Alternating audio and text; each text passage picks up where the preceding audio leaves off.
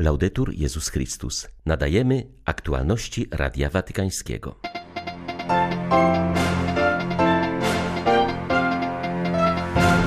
Dzisiejsza Ewangelia oferuje każdemu z nas wodę żywą, która może uczynić nas źródłem orzeźwienia dla innych, mówił Franciszek na Anioł Pański. Przypomniał, by nie zapominać o modlitwie za umęczoną Ukrainę.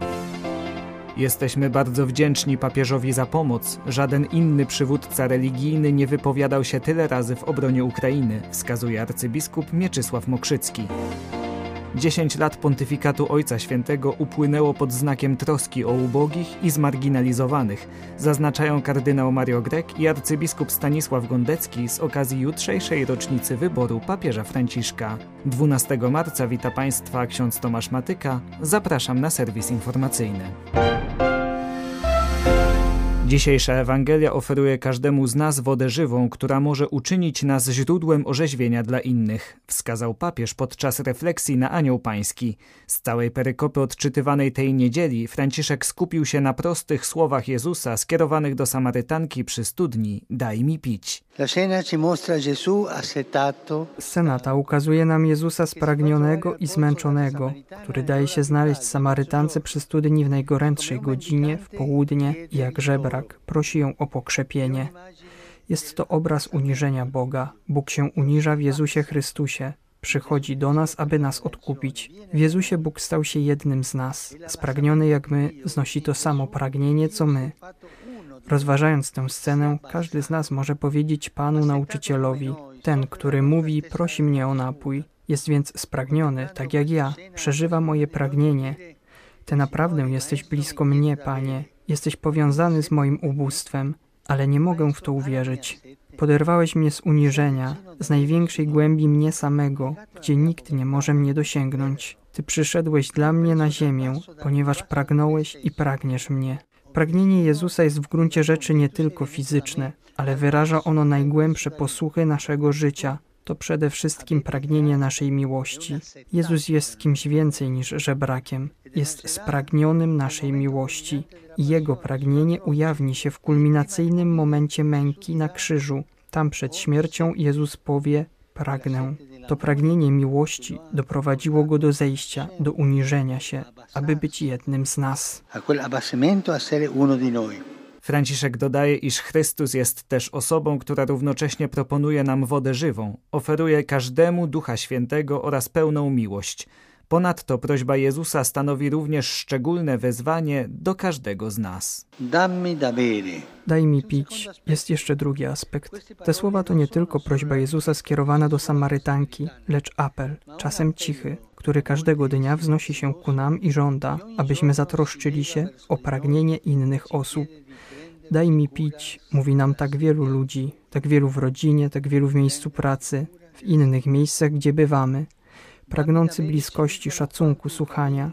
Mówią nam pragnący Słowa Bożego i mający potrzebę, by znaleźć w Kościele oazę, gdzie mogliby ugasić swoje pragnienie.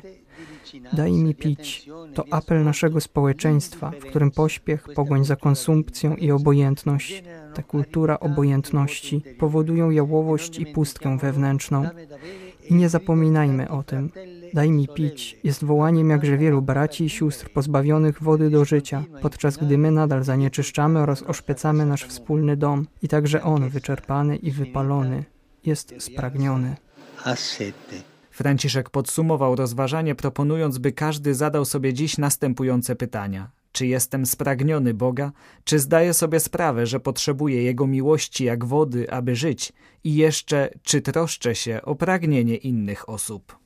Po modlitwie Anioł Pański papież przypomniał o zeszłorocznym zawierzeniu Rosji i Ukrainy Maryi. Prosił, abyśmy nie ustawali w modlitwie. Rok temu dokonaliśmy uroczystego aktu poświęcenia się niepokalanemu sercu Maryi, prosząc o dar pokoju. Niech nie zawiedzie nasza ufność, niech nie zachwieje się nasza nadzieja. Pan zawsze wysłuchuje próśb, które Jego lud kieruje do Niego za wstawiennictwem Najświętszej Maryi Panny. Pozostańmy zjednoczeni we wierze i solidarności z naszymi braćmi oraz siostrami, którzy cierpią z powodu wojny. Przede wszystkim nie zapominajmy o udręczonym narodzie ukraińskim. Soprattutto non dimenticare il martoriato popolo ucraino. Franciszek przypomniał także o zbliżającej się inicjatywie wielkopostnej 24 godziny dla Pana. W najbliższy piątek i sobotę 17 i 18 marca w całym kościele po raz kolejny będziemy przeżywać 24 godziny dla Pana, czas poświęcony adoracji oraz sakramentowi pojednania. W piątek po południu udam się do jednej z parafii w Rzymie na nabożeństwo połączone ze spowiedzią. Żaden inny przywódca religijny nie wypowiadał się publicznie tyle razy w obronie Ukraińców i Ukrainy, co papież Franciszek. Ojciec Święty także przekazuje na Ukrainę pomoc humanitarną. Ludzie w Ukrainie są bardzo wdzięczni Ojcu Świętemu za każde słowo i pomoc, mówi arcybiskup Mieczysław Mokrzycki, metropolita lwowski obrządku łacińskiego. Hierarcha podkreśla, jak ważne jest wsparcie papieża dla miejscowego kościoła. Jesteśmy bardzo wdzięczni, wszyscy księża biskupi, całe duchowieństwo i wierni w Ukrainie, za tę solidarność przede wszystkim Ojca Świętego z narodem ukraińskim już od samego początku rozpoczętej wojny w 2014 roku. Ojciec Święty zorganizował pomoc humanitarną, prosząc cały Kościół katolicki w Europie o pomoc. Od początku tej trwającej wojny, już od ponad roku czasu, każdego dnia można powiedzieć, jest z nami poprzez modlitwę. Papież mówi do nas: Nie zapomnijcie o nikim, bo wszyscy, nawet najmniejsi, mają coś do wniesienia dla dobra świata. Wskazuje w dziesiątą rocznicę rozpoczęcia obecnego pontyfikatu kardynał Mario Grek. Sekretarz generalny Synodu Biskupów dodaje, że sam papież daje temu świadectwo, gdy udziela głosu ubogim, uciśnionym i zmarginalizowanym. Jak przypomina Purpurat, za preferencją Franciszka na rzecz ubogich stoi także myśl, iż ci będący na peryferiach widzą bardziej obiektywnie niż osoby w centrum. Uderza mnie zdanie z Fratelli Tutti mówiące, że dzisiaj nikt nie może być zbawiony w pojedynkę. Należy to zastosować nie tylko do Kościoła, ale także do życia codziennego. Widzę, iż na podzielonej ziemi, pełnej konfliktów i indywidualizmu, Ojciec Święty pokłada nadzieję w Jezusie i Ewangelii oraz stara się stworzyć więcej komunii, zarówno w świecie, jak i w Kościele. Nie jest to łatwe. W ostatnich latach widziałem, że pomaga on Kościołowi robić małe kroki w tym kierunku. Chce pomóc wspólnocie wiernych oraz społeczności międzynarodowej w zjednoczeniu się, aby stawić czoła wyzwaniom, jakie stoją przed dzisiejszą ludzkością.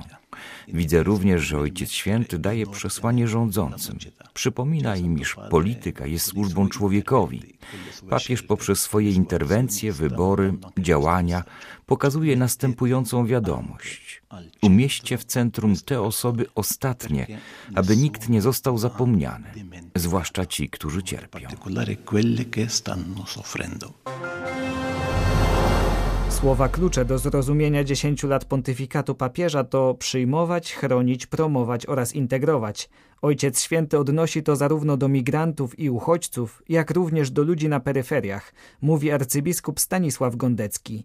Jak dodaje, w ten sposób Franciszek dał się poznać jako papież migrantów i ubogich. Czujemy wsparcie papieża Franciszka, który dziękuje publicznie Polakom za pomoc migrantom i uchodźcom z Ukrainy. Te słowa bardzo umacniają nas wszystkich w dalszej pomocy.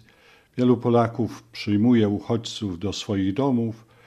Mieszkają oni także w wielu budynkach kościelnych. Ponad tysiąc domów sióstr zakonnych jest zaangażowanych w pomoc ludziom z Ukrainy, głównie matkom i dzieciom. Zamienia konferencję Episkopatu Polski Caritas pomaga dwóm milionom Ukraińców i to jest przykład chrześcijańskiego miłosierdzia. Do tego przygotował nas papież Franciszek, powtarzając, iż migrantów i uchodźców należy przyjmować, chronić, promować oraz integrować.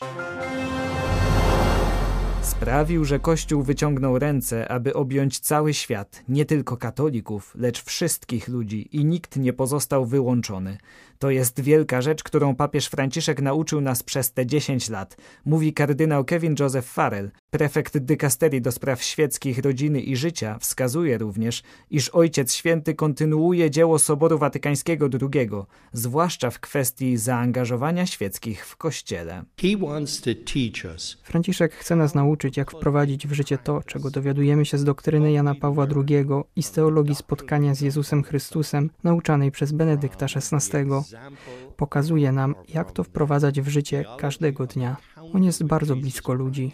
Mówiąc z własnego doświadczenia, wiem, że nic nie przynosi więcej szczęścia i radości papieżowi Franciszkowi niż bycie na placu świętego Piotra i spotykanie się z ludźmi. On ma wielkie poczucie humoru i uwielbia żartować z ludźmi, komentować, uwielbia się spotykać.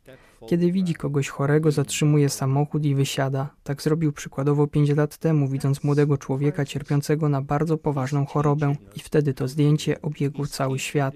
Taki jest właśnie Franciszek. On uczy nas jak żyć, uczy Kościół jak angażować świeckich i angażować się w świat dzisiejszy. Nie możemy bowiem żyć w oderwaniu od świata.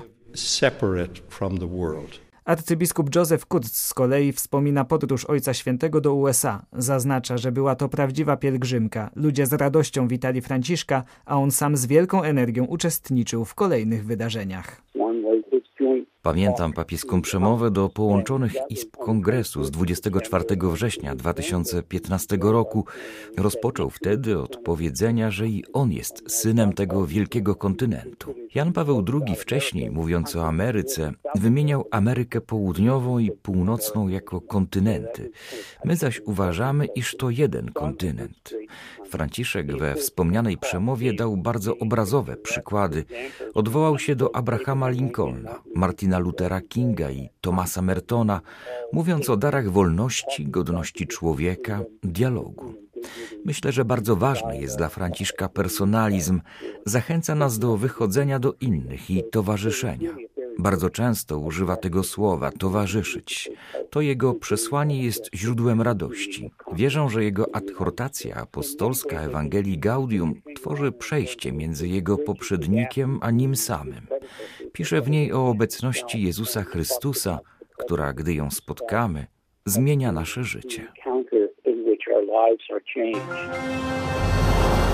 Ci ludzie oddają się w ręce przemytników, ponieważ nie mają innego wyjścia, mówi odpowiedzialna we wspólnocie świętego Idziego za działalność na rzecz uchodźców Daniela Pompei, nawiązując do niedawnej tragedii u wybrzeży Kalabrii, w której śmierć znalazło według najnowszych danych co najmniej 78 osób. Kobieta wskazuje, że należy zwiększyć ilość legalnych sposobów na przedostanie się z rejonów dotkniętych wojną, prześladowaniami czy klęskami żywiołowymi do ziem bezpieczniejszych. che Jeden z najpoważniejszych problemów stanowi to, że dla uciekających przed wojną lub skrajną biedą nie ma albo są bardzo ograniczone legalne sposoby wjazdu. Osobie uchodzącej z Syrii czy z Afganistanu trudno uzyskać wizę. Jedną z niewielu obecnie otwartych dróg są właśnie korytarze humanitarne. To regularna droga wjazdu dla ludzi ubiegających się o azyl oraz dla osób w bardzo trudnej sytuacji. Samotnych kobiet z dziećmi, ofiar handlu ludźmi, osób chorych i członków rozdzielonych rodzin. Jak są te korytarze zorganizowane? Odpowiednie stowarzyszenia zwracają się do Ministerstwa Spraw Wewnętrznych i Zagranicznych o zezwolenie na wjazd określonej liczby ludzi za pomocą specjalnej wizy, zwanej wizą o ograniczonej ważności terytorialnej. Organizacje proponujące biorą na siebie również ciężar finansowy przyjęcia. Wszystkie procedury wjazdowe załatwia się poprzez kraje tranzytowe, na przykład dla Syryjczyków to Liban, i za pośrednictwem placówki dyplomatycznej otrzymuje się następnie wizę po przeprowadzeniu wszystkich kontroli policyjnych. Były to aktualności Radia Watykańskiego.